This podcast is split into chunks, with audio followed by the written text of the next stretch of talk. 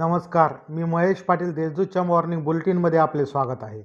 ऐकूया नंदुरबार जिल्ह्यातील ठळक घडामोडी. चेन स्नॅचिंग करणारा आरोपीला अटक तीन लाखांच्या मुद्देमालासह दोन गुन्हे उघड. नंदुरबार येथे चैन स्नॅचिंग करणाऱ्याला स्थानिक गुन्हे शाखेच्या पथकाने तालुक्यातील इंद्रिय हट्टी येथून अटक केली असून तीन लाखांच्या मुद्देमालासह दोन गुन्हे उघड करण्यात यश आले आहे. जिल्ह्यातील एकशे सतरा ग्रामपंचायतींसाठी सदुसष्ट पॉईंट चौऱ्याण्णव टक्के मतदान. नंदुरबार जिल्ह्यात काल एकशे सतरा ग्रामपंचायतींसाठी मतदान प्रक्रिया पार पडली. यावेळी मतदारांमध्ये उत्साह दिसून आला.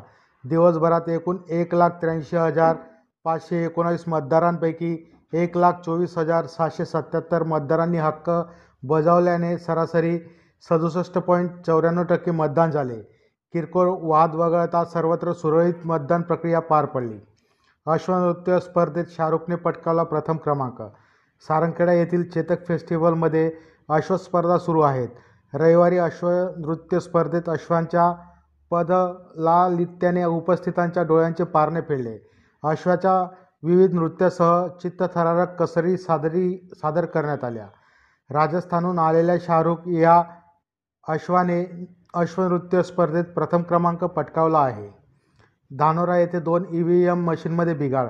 नंदुरबार तालुक्यातील सतरा ग्रामपंचायतींसाठी झालेल्या मतदानात ब्याऐंशी पॉईंट एकसष्ट टक्के मतदान झाले. तालुक्यातील धानोरा येथे दोन ई व्ही एम मशीनमध्ये बिघाड झाल्याने मतदारांना दीड तास ताटकळत बसावे लागले. ही घटना वगळता सर्वत्र शांततेत मतदान झाले. शिव महापुराण कथेसाठी नंदुरबार मालेगाव बसेस उपलब्ध. आंतरराष्ट्रीय ख्यातीचे कथावाचक भागवत भूषण पंडित प्रदीप मिश्रा यांची श्री शिवपु महापुराण कथा मालेगाव येथे होणार असून यानिमित्त नंदुरबार आगारातर्फे भाविकांच्या सोयीसाठी दिनांक तेवीस डिसेंबरपासून एकोणतीस डिसेंबर दरम्यान नंदुरबार मालेगाव बस सुविधा उपलब्ध करणार असल्याची माहिती आगार प्रमुख मनोज पवार यांनी दिली. या होत्या आजच्या ठळक घडामोडी.